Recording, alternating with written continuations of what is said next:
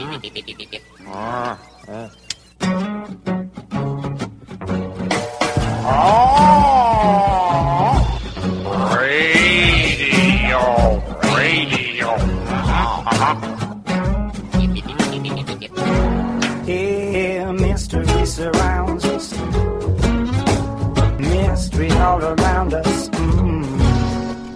Welcome to Essential Conversations. I'm your host, Rebecca Mears, with my co host, Luca Alex.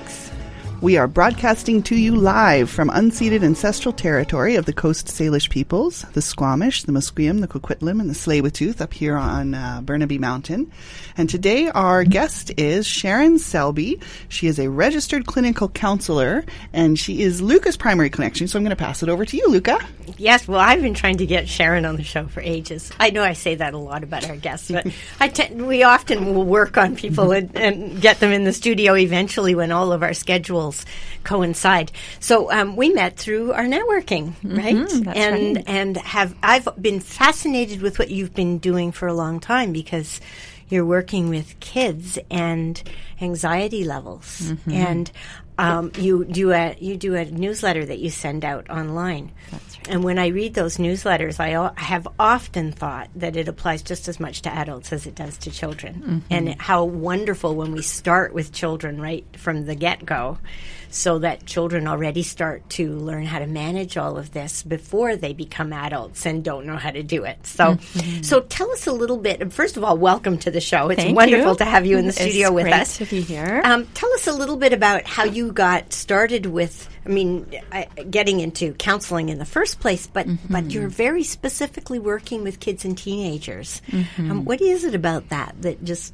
that tickles you? Yeah, so um, I started off as an elementary school teacher, and I always loved being around children. Probably just their spontaneity, their authenticity, and I just I'd worked at summer camps growing up as a teenager with kids, so my whole world had always been connected to children, and I thought teaching was the perfect um, place to get to work with so many different kids. So I did that for a while in different countries and um, I loved it, but I also felt overwhelmed because there were just so many individual needs and it's hard to meet all of them when you're in the classroom. So I started looking more into counseling and, and doing my master's in counseling and followed that route. So since then, which was just about 21 years ago, I We're counting. right? It's been You uh, those landmarks, right? Like twenty years, and you think, "Whoa!" It's been a while now, so I've been counseling for that long, and I started off counseling in the schools, and then I moved into private practice, and I um, work with children and teens one on one, and I also run groups as well.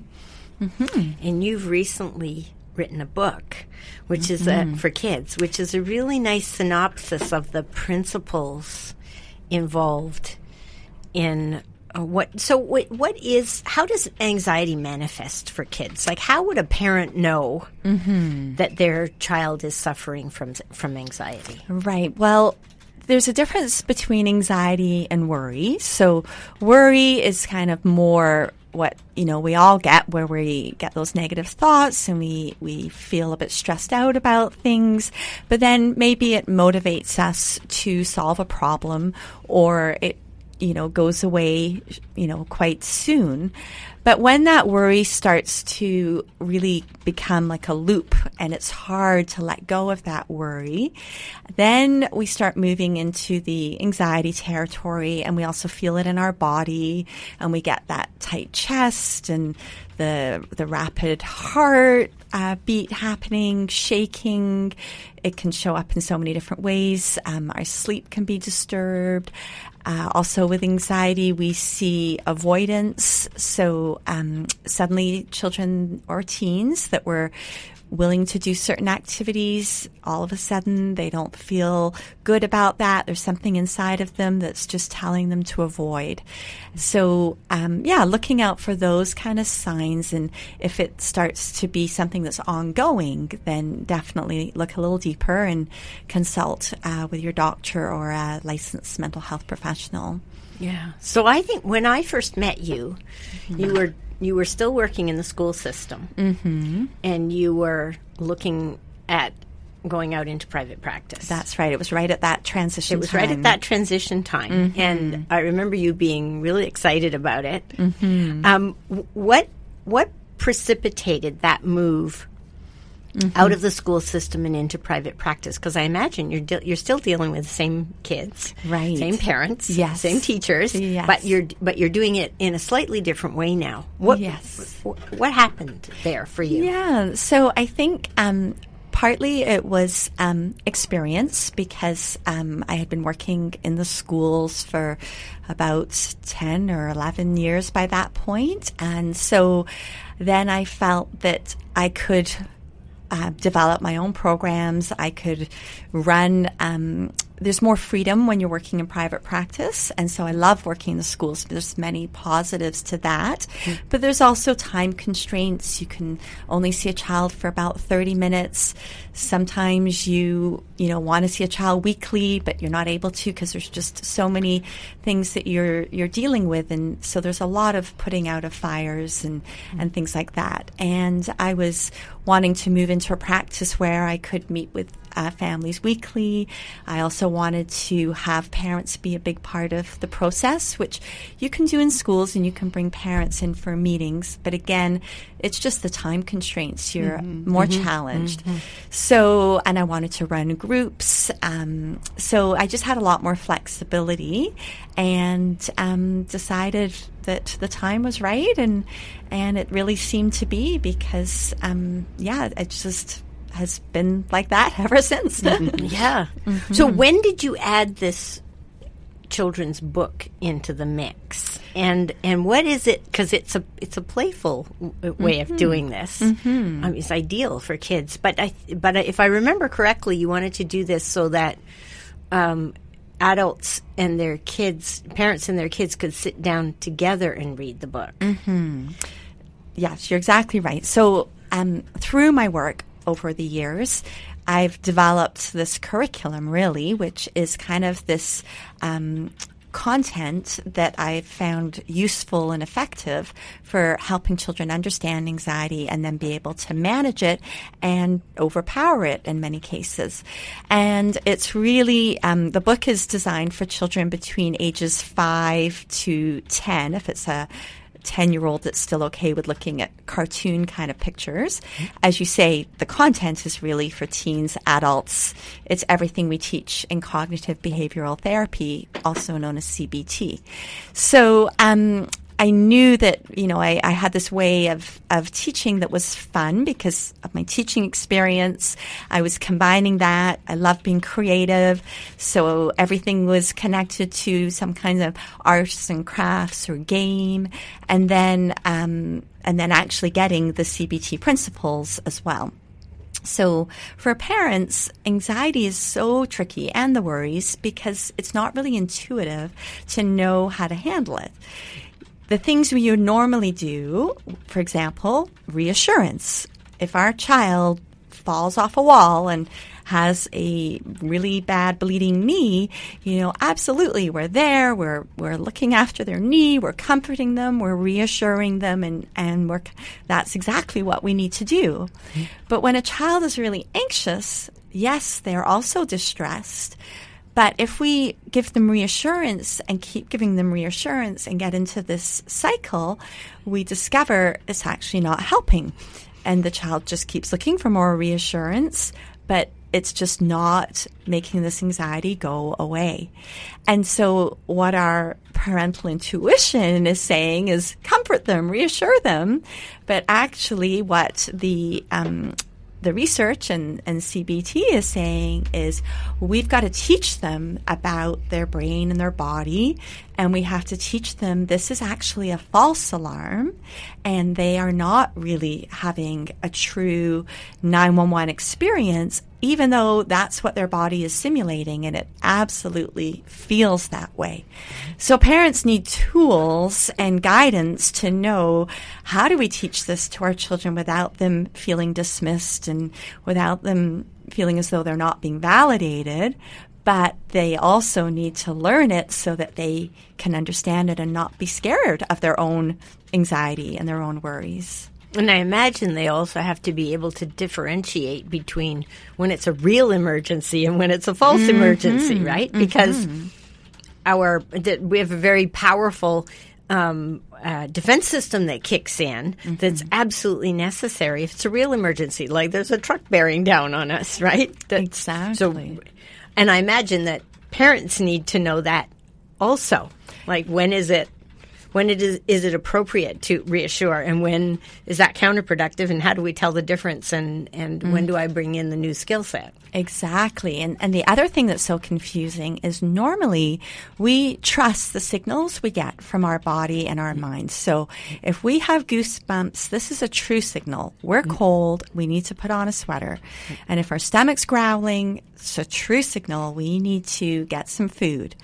So we just grow up believing that our body is, is always talking to us and telling us the truth about what we need to do. But there's an exception, and the exception is anxiety. Mm-hmm. That is when your body is, is mixed up, it's having a false alarm, and we actually need to do the opposite of what our body and mind are telling us to do, which again is really counterintuitive. Mm. But once we can get people on board with that and, and they realize how important that is, that becomes the big turning point in the individual getting their power back over their worries and their anxiety. So it, it's a self empowerment process as much as it is a self confidence process. Right? Absolutely. Anxiety takes your power away. Yeah, It, it yeah. starts to become the boss of you and it controls you. So we have to learn how to take our power back. It's really interesting because I'm also perceiving the difference here that you're describing between the natural way that parents seek to support their children. It um, it it's almost or it, never mind almost it is a way in which we're trying to assist them to continue being children that we're holding the heavy stuff for them. Mm-hmm. And by saying you know you can trust us we're telling you this is okay it's okay giving that reassurance right? Like we're we're shouldering this for you uh-huh. just be carefree. But mm-hmm. what we need to step into is is a mindset where we really are training our children with adult skills, age appropriate, Yeah. through mm-hmm. metaphors that work for them, through mm-hmm. techniques that work for them where they're at. But that's the shift. It's like instead of trying to hold off these adult seeming responsibilities of understanding emotions, understanding how brains work, understanding how all these things, how to mm. judge what's real versus what's not real, or false, false alarm versus um, true, True alarms. alarms, yeah. yeah, we're, we're we are we are doing better for them by by honoring that they have a perhaps a greater capacity than we might think. Absolutely. It's it's life mm-hmm. skills. Mm-hmm. And what's so rewarding about working with young children in particular is the earlier we catch this, the easier it is for them to turn it mm-hmm. around and learn these skills, believe in them, and then start having them become part of just their way of living. So that's why I wrote the book was because I thought we are living in this epidemic of high anxiety with higher rates than ever before. And so let's start trying to be proactive. We don't have to have a child get diagnosed with an anxiety disorder to then start teaching this. Just at the first sign of worry, we Yeah. can start explaining to them how our mind works and things we can do to feel better. This is starting to roll into like the psychological first aid stuff, which I'm hearing more and more from people um, through my interactions with with uh, kids and teachers, especially in the school systems. They're asking for more of this, and it's the proactive side, right? The not just how do I know when things are getting out of control and need support, but what can we do? Um, have you heard the phrase phrase uh, mental hygiene? Yes, Yes, it's it's it's like mental hygiene, right? And and we're learning it for ourselves, learning to train our children this way it's exciting. Thank you for doing this work. Yes, I, I'm excited by it, and I think how far we've come. You know, back when I was a child, like anxiety wasn't even known about, it wasn't recognized, it certainly wasn't spoken about. And now it's people can talk about it so much more openly. When I did my book launch, it was really for the kids. So I had a um, huge church that we rented, and we had over a hundred kids and parents there. And the kids were excited to be at a worry imp party because my book is called Surfing the Worry Imp's Wave. So we had worry imp cake and we had wily owl cookies to represent the wise owl part of the brain. And we had crafts and we had music and it was just fun. And I thought, It's wow. learning through play, right? Yes, and we don't have stigma. Like we don't mind that Mm-hmm. we're all here because we've got some worries, and we're just celebrating. And really, who doesn't have some worries? right? Exactly. It- I mean, it's the spectrum, right? Exactly. So if you're just joining us right now, um, you're joining Essential Conversations with Rebecca and Luca. And today we have in the studio Sharon Selby, who is a registered clinical clinical counselor, and we're just talking about Sharon's um, latest book. I'm I'm going to say latest because I have a feeling there might be another one in there somewhere. there is. I've, I've got ideas for yes, another one. Yes. Uh-huh. Um, was there for you? Um, did, did you have personal experience with anxiety in your childhood? Um, that that this has become uh, um, an issue, a challenge that's so close to your heart.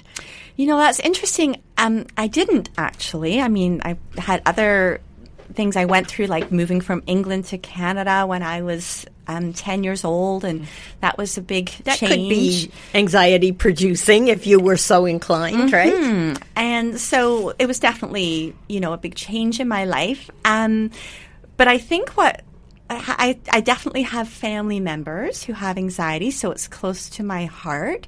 And then really what happened was my practice without me even actually deciding this is going to kind of be a specialty area because I was running groups because I knew that I could serve more children that way that were um, focusing on anxiety and how to help children with it. And because it was working for these kids, then those families told other families. And so then I got known for this work. You became the anxiety expert. but it wasn't actually a really conscious decision. But It chose you. It chose me. but I loved the work. I realized this is my calling, and and I love the way that I can use my creativity to make it fun and make it make sense. And so it just became an area of passion, and I realized there was such a huge need, and so um, this was a way I could try to make a big difference and try to bring down these high rates of anxiety. Yeah. Do you think that there's something in our current world that um, produces more anxiety in children? I do. I think there's a few factors. Um, I heard one uh, psychologist at some training I did quite a ways back talk about there is a genetic link with anxiety, so it does often run in families. Hmm. And also, more sensitive people are more prone to anxiety. And so, what was really interesting, what the psychologist said, I think his name was Dr. Fox, he said that sensitive people tend to partner up with sensitive people, and then we breed children together. Hypersensitive and now children. we have the doubly sensitive children that could be getting an anxiety gene from both sides, or at least one. And so it's creating um, a sensitive culture, which is wonderful, and I think part of evolution, and this could save the planet. Mm-hmm. But on the other hand, we've got to learn how to handle the anxiety that mm-hmm. comes with being an empathetic and sensitive person. Mm-hmm. So I think there's the genetic component, and then there's also, of course, the fact that technology is now so present in our lives. It brings us the news instantly. It tells us In graphic detail. in graphic detail without a chance to filter it out. So it's on TVs in every restaurant or wherever you might be. If there's there's been a terrorist attack or a school shooting. It's now on your wristwatch. Right. Yeah. And so how to keep children, you know, away from that because those images are too much for them depending on their age. The information is too much depending on their age. Hmm. And also you know, to be getting it, even if you are a teen, on your social media feed constantly, that creates angst. Mm-hmm. And so, and now border control and, and all the kind of security we have to go through, which is, of course, important, but it's so much more than when we were growing up that it creates a fear based culture. So there's that part as well. Then there's the social anxiety. So, I mean, that's a whole area where social media has increased uh, anxiety just so much and is very unhealthy.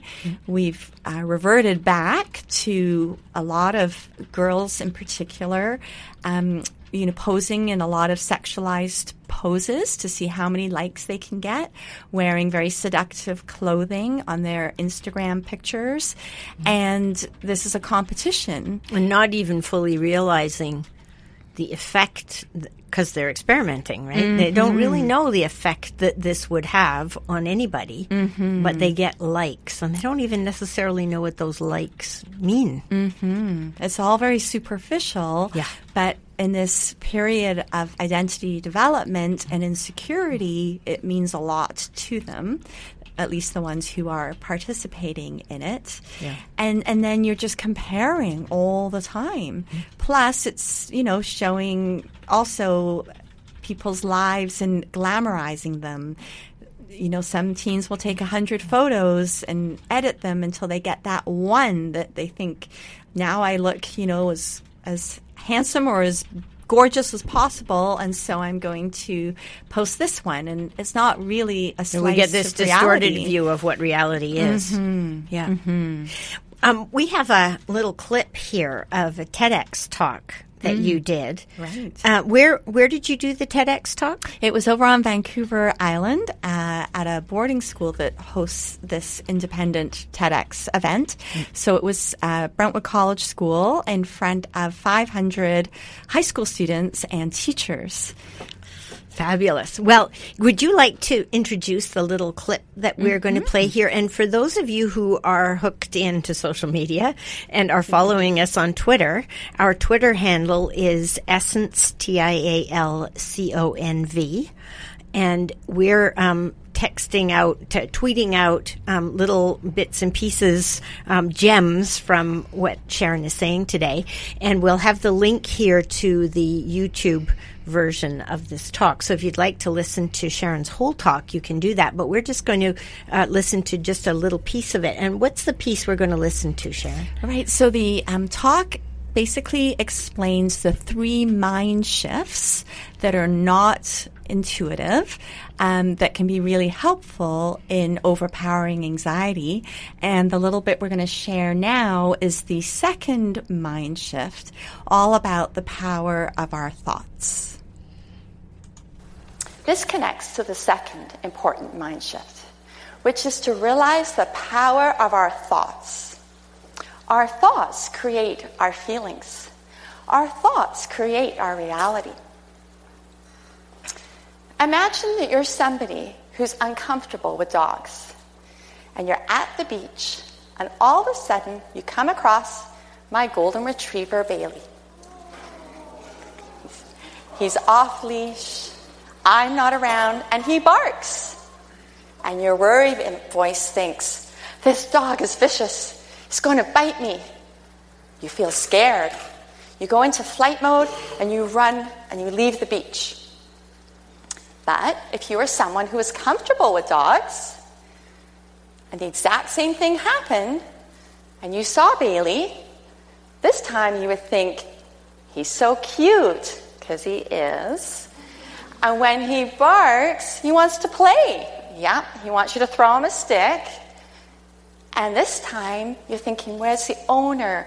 And you're concerned and you're feeling compassionate. And you go over to him and you pet him and you look for a contact number. By switching our negative, fearful thoughts to more positive, trusting thoughts, we can feel more calm. In both these situations, Bailey was behaving in the exact same way. But by having opposite thoughts, it created completely different feelings, which led to completely different actions. So that's just a little snippet from the impact of anxiety and what we can do about it. That was a TEDx talk by Sharon Selby. I appreciate that so much. It's something that's been uh, a personal journey to try to step into that shift when I recognize that um, my those underlying thoughts are creating the emotions, right? Or whatever the emotions are to say, okay, well, what's the thought that's creating? This is the basis of mm-hmm. CBT, right? This is where the, the mm-hmm. gems from that. Oh, we're counselors geeking out right now, right? That's right. They're both CBT counselors. We here. love it. it's just, yeah, it's so helpful to then um, create that shift for ourselves rather than just being s- swept along. I mean, your your mm-hmm. analogy of the the wave, the metaphor of the wave, is is so so good. Yeah. Yeah. So, what did doing that TED talk do for you? Well, it certainly pushed me out of my comfort zone. so, um, you know, that's what I'm always uh, encouraging my clients to do. And I knew that speaking in front of 500 and knowing that it was a video that would be on YouTube in the TEDx library um, was a big deal. So I was feeling anxious while I gave my presentation, but I had to push through my own anxiety. I had to prepare a lot, um, and I had to find my ways to surf my own wave and connect with the audience. At the beginning, I, I say to the audience, you know, put up your hand if you felt worried in the last week. How about the last few days? How about the last 24 hours? And I had my hand raised the whole time so that we could connect. Um, so yeah, it's good for me to just remember what it is like um, to push yourself out of the comfort zone and face your fears so that when I'm helping my clients do that, it's a recent um, experience for me as well. It gives you the compassion for them, right? Mm, and, and know what that fast beating heart feels like and the um, the lump in the throat and, and those feelings. I mean, you were also talking about reactions to Bailey Mm-hmm. that that people can choose to go into fear or they can move into compassion. It's Right. interesting that you chose compassion Mm-hmm. for them to move into because I think that when we're confident and mm-hmm. we're more relaxed, we do move into compassion, which is a heart opening. Mm-hmm. Right? yes, exactly. So once we get, I'm and I, I, I I'm sure that once we get back into our hearts, mm-hmm. w- we we're coming from a different place. Right? Absolutely. It- it is more comfortable for us, um, and and less likely that that the worry will take over. It's it is. It's about trust, right? And just trusting this mm-hmm. moment right now because we don't really know mm-hmm. what the future holds. And I say mm-hmm. that all the time to my clients. I say, you know, we think that our session is going to be finished in 55 minutes, but there could be an earthquake. Um, anything could happen. We don't really know. The only moment we know is right now, and the worries play on our mind to go into the future and predict the worst case scenario. So we have to really pull back and just try and stay in the present and just trust that everything is okay at this very moment. Mm-hmm. I feel like it's time for us to play one of your songs for the day. Which one mm. would you like to choose to play first? Um, I think I believe. Okay. Why would you? Why is this song one of your uh, your choices for today? Well, I first heard it in the Olympics when we had the Vancouver Olympics, and I just loved it so much. I love the lyrics. I love just the emotion that's in the song. And then at my book launch, I had my daughter, who was uh, 15 at the time, and her four girlfriends come up on stage and sing the song to the audience because I wanted all the children there to feel the empowerment. It's it's such a self empowerment song, and that's really everything that I'm always trying to tap into with my clients is let's find our own self empowerment. This is really your theme, then, isn't it? Oh, yeah. It is. this is your theme song. All right, let's take a listen to "I Believe." This is by Nikki Yanofsky. It was the official Vancouver Winter Olympic anthem from 2010. Um, we'll tweet out a link to that on YouTube as well. So we will listen to this, and then we will rejoin Sharon Selby here in the studio in just a few minutes. There comes a moment when my heart must stand alone on this lonely path I've chosen, like a house that's not a home. Sometimes when I feel I've had enough and I feel like giving up, you will me to be all I can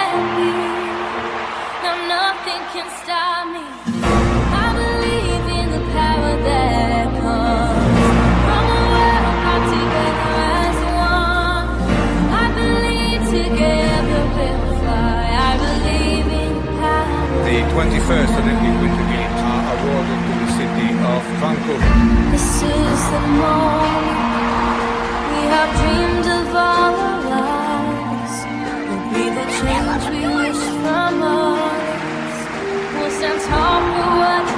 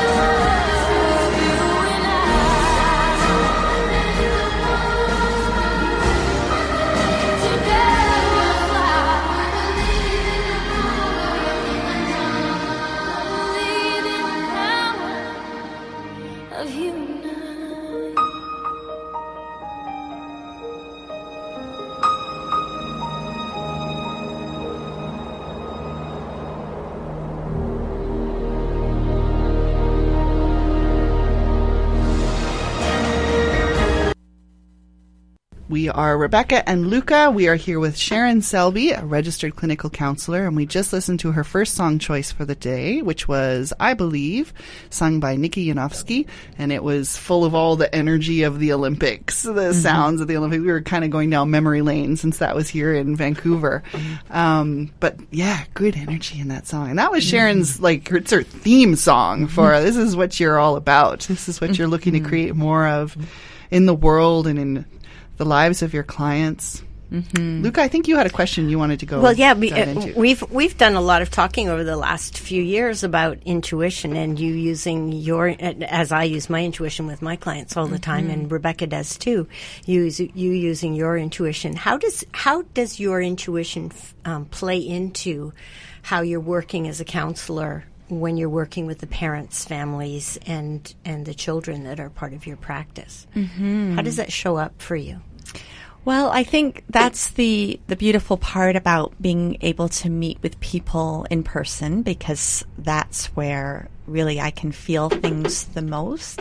And so there's just certain energies in the room or the way people are sitting or when they are are telling a story or something like that that you get a greater sense somehow uh, more than just the words that they're saying. So you can really feel their experience of anxiety, or you can really sense what might be. Um, a strategy that's going to work for them because I really do always try to follow the client's lead because if they feel as though they've come up with the solution to their worry or their anxiety, of course, that's going to be more empowering for them and going to have a much higher chance of success. So I'm always looking for any kind of way to pick up on something that could connect to the CBT strategies and then make it relatable for them.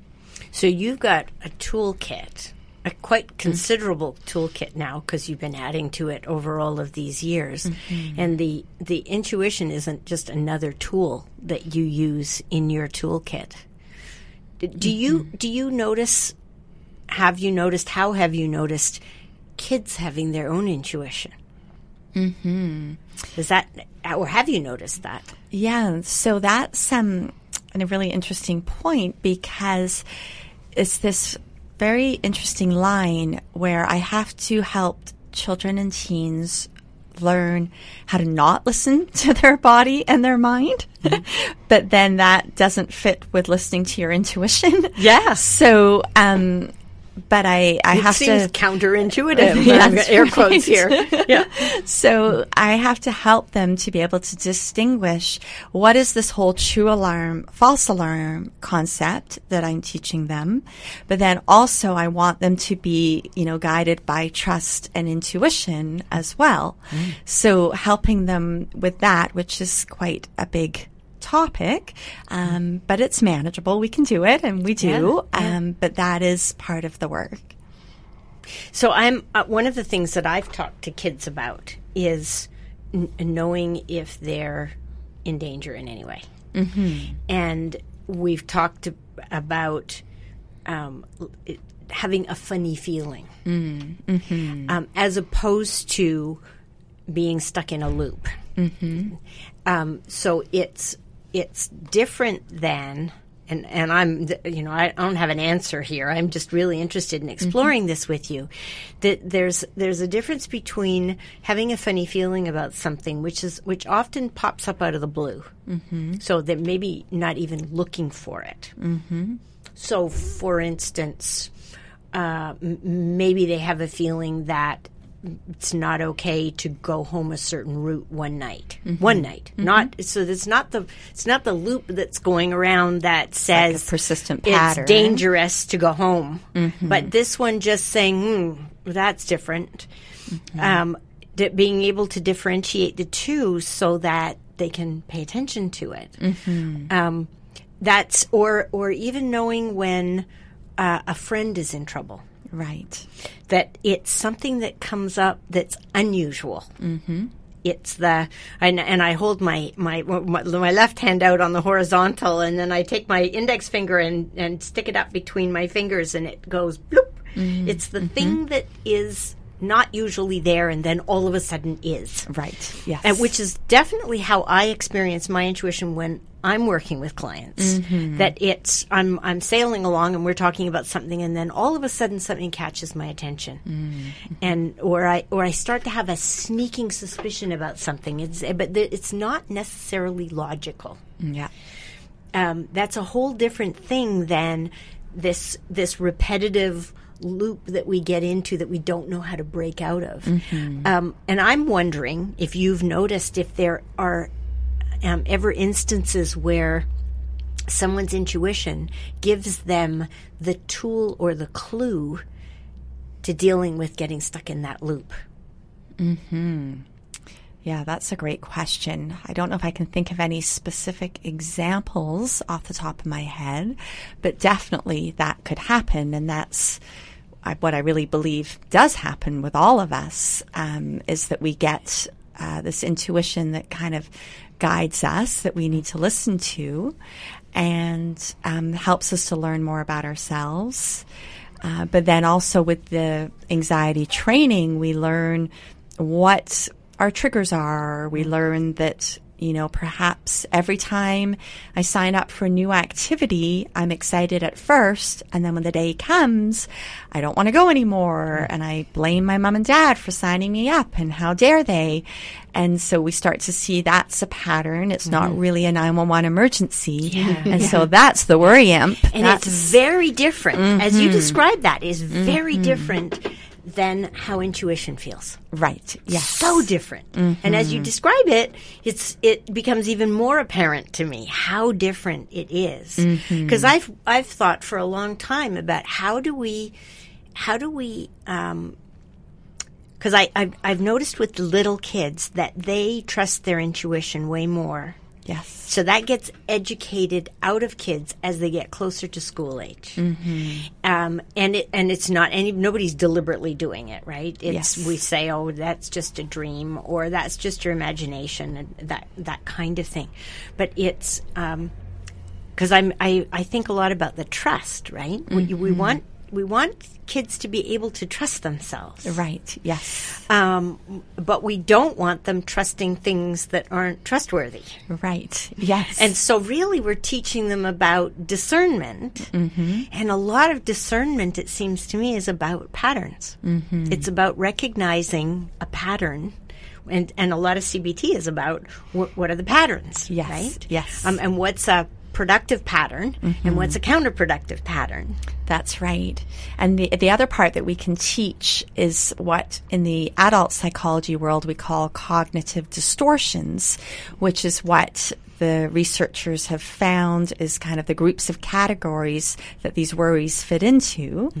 And then with children, we call them thinking traps or mind tricks. I mm-hmm. call them the worry imps mm-hmm. mind tricks. Mm. And so we can teach that there's predictable times where this worry imp is going to play tricks on you. For example, perfectionism, right? If you feel as though you have to do something and it has to be perfect and you notice that you're erasing over and over or crumpling up your homework, then this is a mind trick from the worry imp. Or you can't start anything unless Mm, unless yes. you're going to do it Um, perfectly the first time. And you're stuck in Out of the gate. That kind of leads right into a question that I've had brewing here, Mm-hmm. uh, especially since you've had your experience started in the school Mm-hmm. uh, as a teacher. So present with lots of kids, witnessing their development, witnessing challenges, Mm-hmm. and then moving into the specialized practice that you've had. What would you say? I mean, we're all very familiar that anxiety exists. Mm-hmm. How is it impacting kids. Why is this important for us to address it mm-hmm. and and recognize it and intervene and be proactive about it rather than just be like, well, you know, it, it, everybody gets this. It's not that big of a deal. and we outgrow it and you know, right that- just a phase yeah, kind of yeah. thing so the m- most important reason is because anxiety grows and so it's like snowball and it gets going and it gets momentum because really it's about this story in your mind that's that's there and feels so real until somebody helps you challenge it and break it down. And so if you're believing this story and it's starting off small, telling you something, you know, isn't safe, like joining a new activity or something like that, and then as your parents, you think, okay, well, this is causing too much stress, so let's not do that activity. But then another activity comes along, and now something your child used to love, they've decided, well, actually, no, don't feel comfortable with, this either. And so one's world starts to get smaller because the avoidance factor gets bigger. Mm-hmm. So we do need to address it early. And that was the whole purpose of me creating the book for young children so that we can address this early. Parents and counselors and psychologists have got tools for how to work with the young children because CBT is really usually thought of more for the teens and for the adults, but children can learn it as well. Mm-hmm. So this way it shows how we can teach it in a in a fun way that they can relate to. Mm-hmm. Thank you for that. We've got a second song from you, and interestingly enough, the first one was like your theme song. This one's called Anthem. Would you like to tell us why you chose this song? Yeah, so this is the um, Leonard Cohen song, and it's about there being a crack in all of us and letting the light shine in. And I guess really it's about the fact that we're not perfect, and none of us are. And this is the other message that I am always trying to help children and teens and parents, because as parents, we can really, you know, take on a lot of guilt and, and beat ourselves up if things aren't going well for our children. But we're all doing the best we can, and none of us are perfect and we won't ever be perfect. This is a lifelong journey. So we need to be okay with that and then let the light shine in. And yeah, sometimes out of suffering comes growth. In fact, all the time suffering creates growth and, and crisis creates opportunity and change. And so just being okay with that. Mm-hmm. Beautiful. All right, let's take a listen to Leonard Cohen Anthem, and we will rejoin Sharon Selby here in the studio in just a few minutes.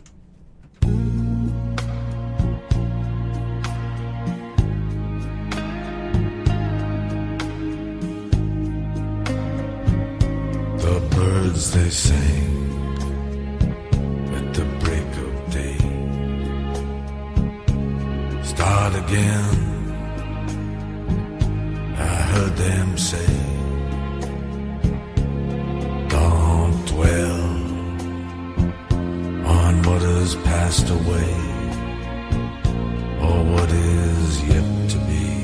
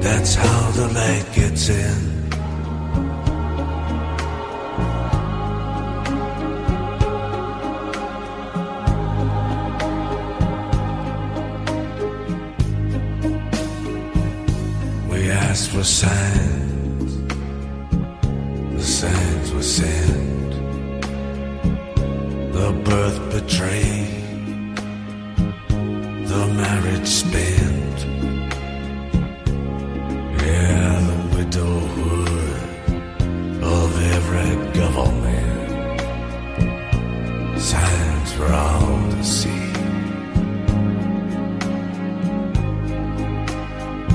I can't run no more with that lawless crowd. While the killers in high places say their prayers out loud. But they've summoned, they've summoned up a thundercloud. Gonna hear from me.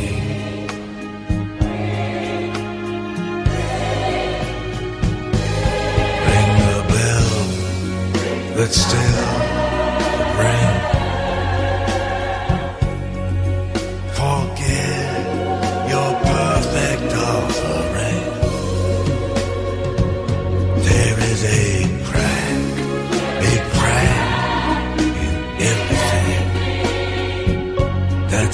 the light gets in.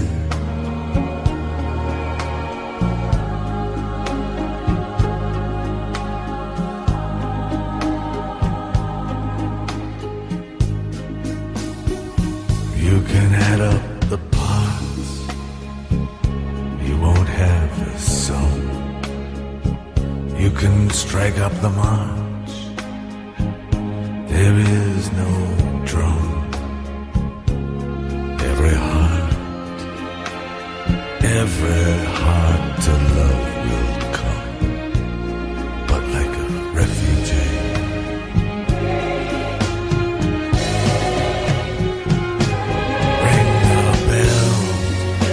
Still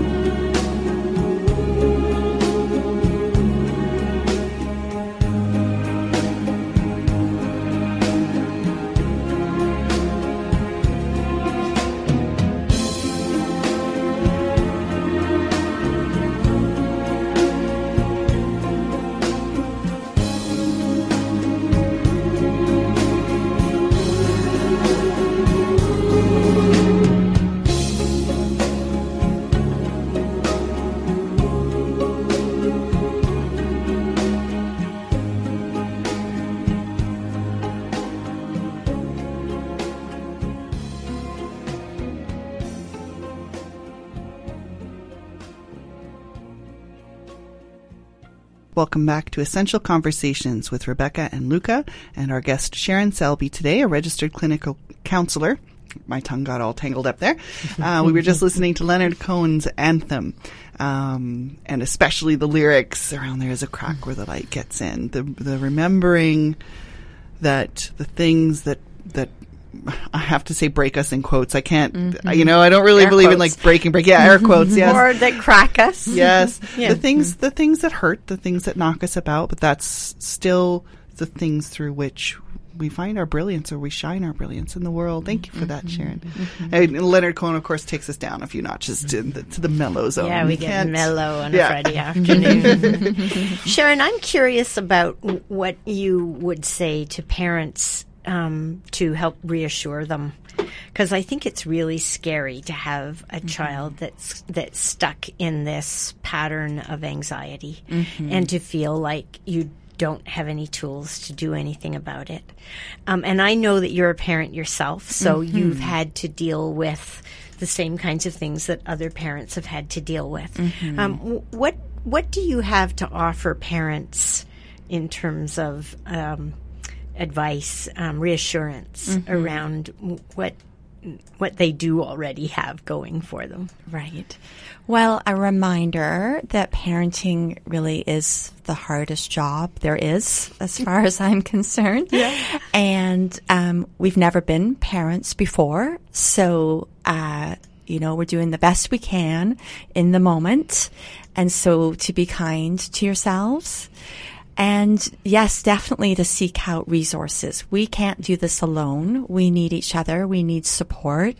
And especially if your child is dealing with something that's just out of your range, that is what uh, people are there for who have the training to help you and and don't feel ashamed that you have to reach out. It's it's part of all of us that we all have to reach out for help. We all need um, some guidance and support and someone to lean on. And fortunately the treatment for anxiety cognitive behavioral therapy is really known to have a high success rate.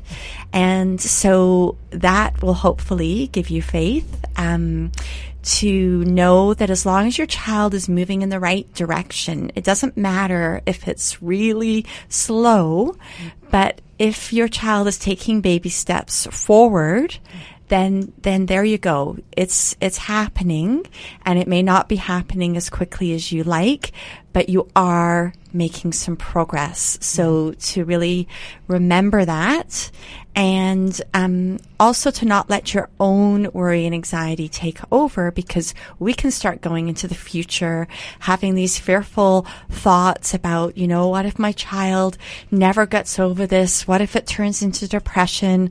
All these kinds of What if it's all my fault? Yes, Yeah. it's it's you know all our own worry thoughts. So we have to really stay grounded, stay in the present, and um, you know celebrate the small wins, and then just keep being there. Be that strong, supportive base for your child. Be their foundation, and um, don't ever give up because I really truly believe.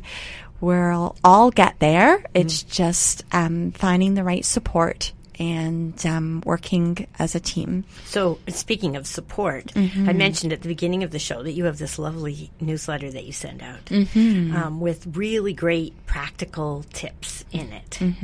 Um, so, if people want to get on your mailing list um, and start partaking of some of that wisdom and experience that you have, um, what should they do to get onto that mailing list? Yeah, so the best place to find me is my website, which is my name, SharonSelby.com. So that's S-E-L-B-Y. And there I have over 250 articles uh, for parents and educators and counselors. And I have a lot of uh, free resources. I have a free ebook called The Eight Common Mistakes to Avoid When Your Child is Anxious. You can get that at sharonselby.com forward slash free. And um, yeah, my TEDx talk is another way to give you some support. It's also good for tweens and teens to watch. And that gives people the other two points that we didn't showcase here. Mm-hmm. That's So right. if you So- want to know the two and the three, There you go. where the two was in, the one and the three, where the two was in the middle, then right, you want to check that one out. Yeah. That's right. And then uh, my book is for sale on my website as well, Surfing the Worry Imps Wave. You'll see that right there on the homepage. And that's the best way uh, to get in touch with me too. So um, And if people want to work with you, you're in West Vancouver. Mm-hmm. I'm in West that right? Vancouver and I do have a waiting list, um, but I have some other online options and I um, also open up registration for my groups about once every two months. So, um, yeah, lots of different ways to get support. Fantastic. Thank you so much for joining us today, Sharon. This Thank was you. really, it was empowering, which is what you're all was. about. Hooray! Perfect. Yeah. Thank you for having me. It's a pleasure to be here. Luca, is there anything that's coming up soon that you want to let people know about? Um, I'm starting power, uh, my next um, series of power circles um, on February the 2nd. So if anybody's interested in participating in that, uh, the information is on my website and you can get the contact information at the end of the show. Perfect. Um, not not for me this week. Not for you this I'm week. good. I'm All good. right. I'm ready to do. then I wonder. What's around the corner? Essential Conversations is brought to you courtesy of Luca Halleck's Power Sorcerer. And Rebecca Mears, certified coach. Increase your awareness, expand your options, empower yourself. Luca can be reached at www.lucahallux.com. I light the fires that light a thousand more. Connect with Rebecca at catchingfire.ca. Yep, yep, yep. Oh, ah, ah, ah, ah, ah, ah, ah, ah, ah, ah. Ah, ah, happy, happy, happy, happy, happy, happy, happy, happy. Boing, boing, boing, boing, boing, boing, boing, boing. Eh.